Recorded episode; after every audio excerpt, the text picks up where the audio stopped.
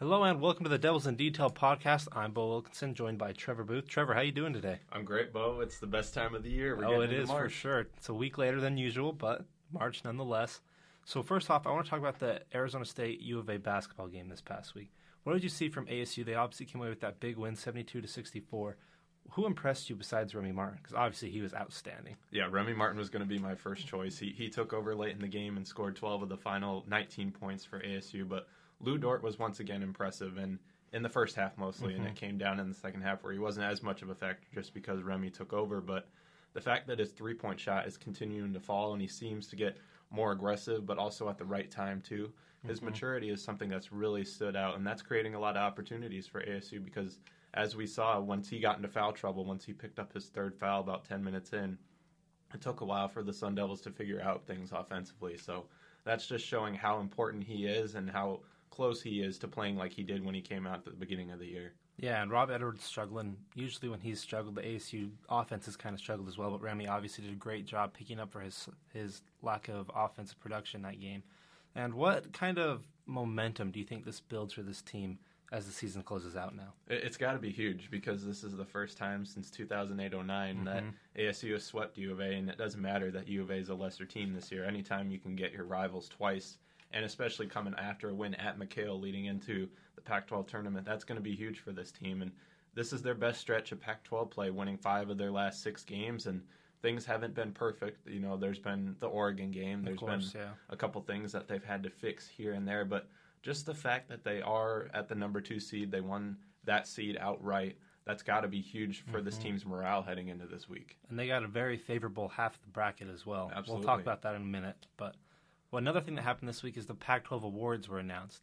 And the Player of the Year was Jaylen Nowell from Washington. Defensive Player of the Year was Matisse Thybulle from Washington.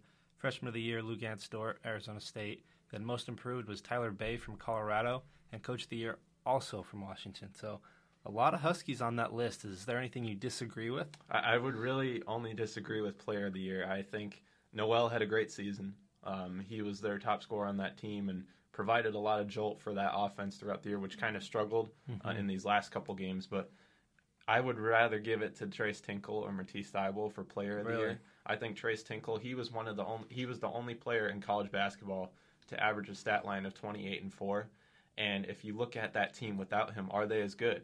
And, no, not even close. Right, and just that impact being the player of the year, that, that's what I would give to him. And then Matisse Thybulle, I would argue that he's the more valuable player on Washington. No, for, I'd agree for what he did this year, over 100 steals and over 70 blocks. That that that a defensive player like that doesn't come every now and then, and he did win Defensive Player of the Year. But and I know offensive stats are how you know people glorify things yeah, nowadays yeah. and approach things, but just the fact that he was able to turn that team around and really lead their identity, which is that two-three zone I would have given it to him in terms of player of the year. It kind of makes me wish there was something almost like the NFL awards where there's a an overall like MVP player of the year and there's also an offensive player of the year and defensive player of the year. Right. Because then you could give a guy like Nowell or or Tinkle one of those offensive spots while not feeling terrible about giving um, Matisse Thybulle two spots because those guys are still really good and deserve a spot. It's just probably not player of the year. Right, and there's some controversy in terms of outside the awards. We saw yesterday that Remy Martin was named to the All Pac 12 yep. second team and not the first team. Colorado's McKinley Wright the fourth got the edge in front of him. And Bo, I was really confused about this one. Remy averaged more assists. He had a better assist to turnover ratio, and he was on the better team in the conference. So I thought he was personally deserving and maybe ASU's most important player this whole season. No, I think you're 100% right on that one. Obviously, Zylan Cheatham deserved that first team spot that he got, but I was really surprised Remy was not considered one of the ten best players in this conference. He definitely deserved that second team as long as as well as Lu Dort, but I, I think everyone else probably deserved it. He should have just got the edge over Wright. Yeah, in my opinion. And in the head-to-head matchup, I know Colorado won the second one, so I don't know if that played any yeah. notion to it. McKinley Wright was the, probably the unequivocal leader for that Colorado team going into the end of the year, and how they really closed the year strong. They might be one of the more hot teams of the Pac-12, and it makes sense. And but at the same time, Remy was just huge this year, and I would argue continually going into this tournament that he's going to be ASU's most important player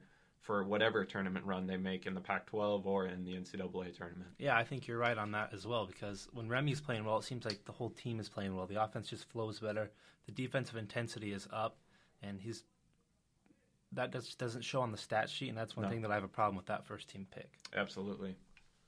And so now we're going to move on to uh, the Pac-12 tournament field. And if you guys haven't looked at it yet, you probably should go take a look at it. The tournament starts tomorrow, Right. and I think we're all getting really excited for this because for the first time in a long time, I feel like this is a tournament that any team could win. Yeah, absolutely. And if you look at it, a lot of the teams are hot right now. We've seen Oregon. They actually have better odds in some sites to win than Arizona State. Mm-hmm. And they're possibly the favorite on that half of the bracket to get to the title game. And then Colorado as well. They close strong to the season. Oregon State has been proficient at times. They have Tres Tinkle, as we mentioned. So there's a lot of teams that can get to this championship and a lot of teams that believe that they can secure an NCAA tournament spot. So overall, who is your dark horse to win this tournament? Dark horse, I'd have to say Colorado. Uh, Really? I know Oregon's the heavy pick, uh, but and Oregon feels like they got they got a great stretch going right now. They got a great coach and Dana Altman, but at the same time, they're really it, it, comes down to Colorado, and I think just how well they're playing. Uh, Tyler Bey, we, we mentioned it, got Pac-12 Most Improved Player of the Year, and he's been phenomenal of late.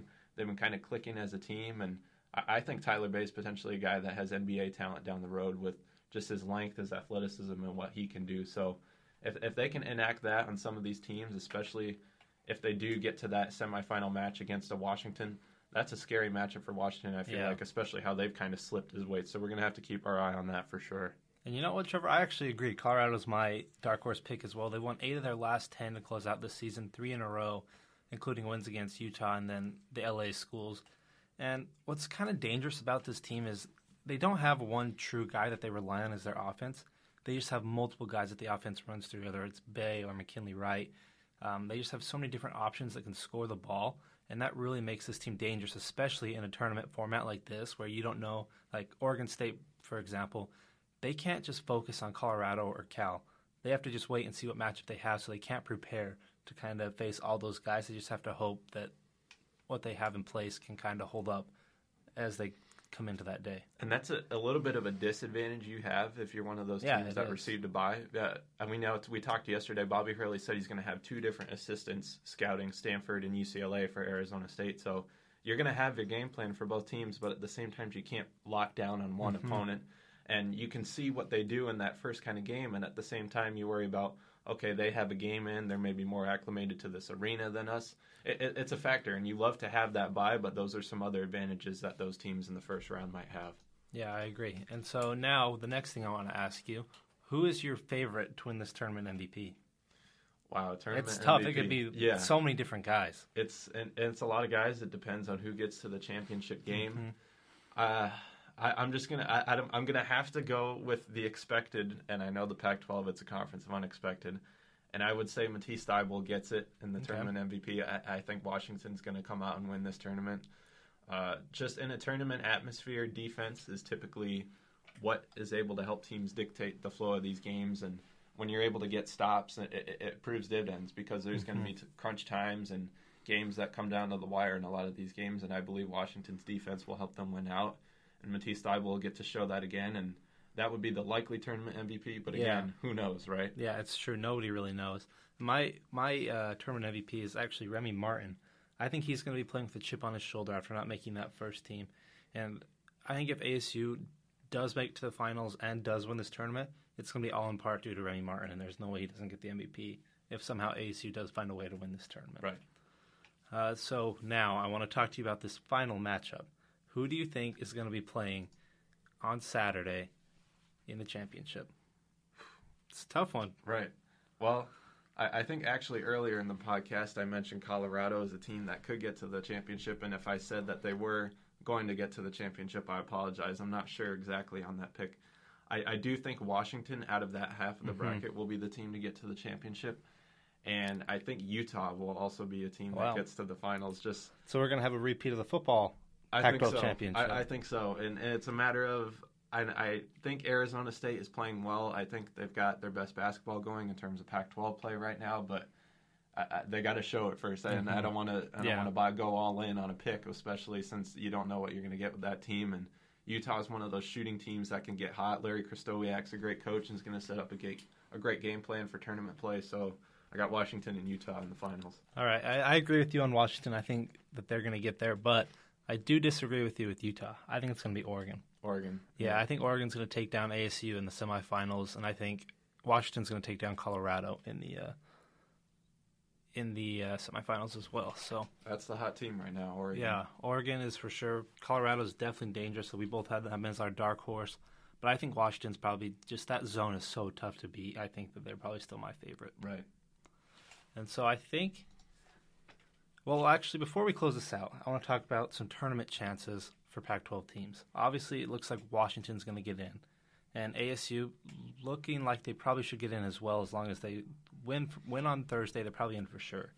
Um, but do you see a scenario where the Pac-12 gets three teams in? That'd be really tough. I, I, I think it would have to come down to a team other than Washington, say a Colorado, mm-hmm. getting to that championship game and then beating an ASU. If ASU can get to the championship game, I think that will do their part because Washington will probably get the at-large bid because of yeah. what they've been able to do yeah. for the conference throughout the season. And if ASU gets to the championship game and loses, I think that at least keeps them in the tournament. I don't know if it pushes them back to Dayton, but they would be in as an at-large too. And then obviously a Colorado would get um, that that third bid. So it, it's likely, but like Sean Miller said from Arizona two weeks ago, it'd be a miracle at yeah. this point. So I, I really think it's going to be two at most. Uh, that would probably be the likely scenario I'm thinking of right now that could get three. So you're saying a slight chance at three, probably two? Probably two. I, I think ASU, it's a matter right they now. They put themselves in a good spot right yeah, now. Yeah, right now it seems like a matter of staying out of Dayton. Yeah. If they can win this this first game, I, that'll likely keep them out of Dayton. Uh, but from what everyone has been saying, you look at Joe Lunardi's bracket, Jerry Palm's bracket, Bracket Matrix, which has all those compilations of all those sites across the mm-hmm. web. It seems like Arizona State is in, uh, and right now they're just trying to fight in terms of where they're going to be if they're going to get a first round bye or not. Yeah. I, I think I agree with you there. And so, Trevor, thank you for joining me. Thank you. It's going to be a very fun Pac-12 tournament and then NCAA tournament. Absolutely. It's a great time of year, and thank you all for listening. That's been that's it for this edition of the Devils Detail podcast.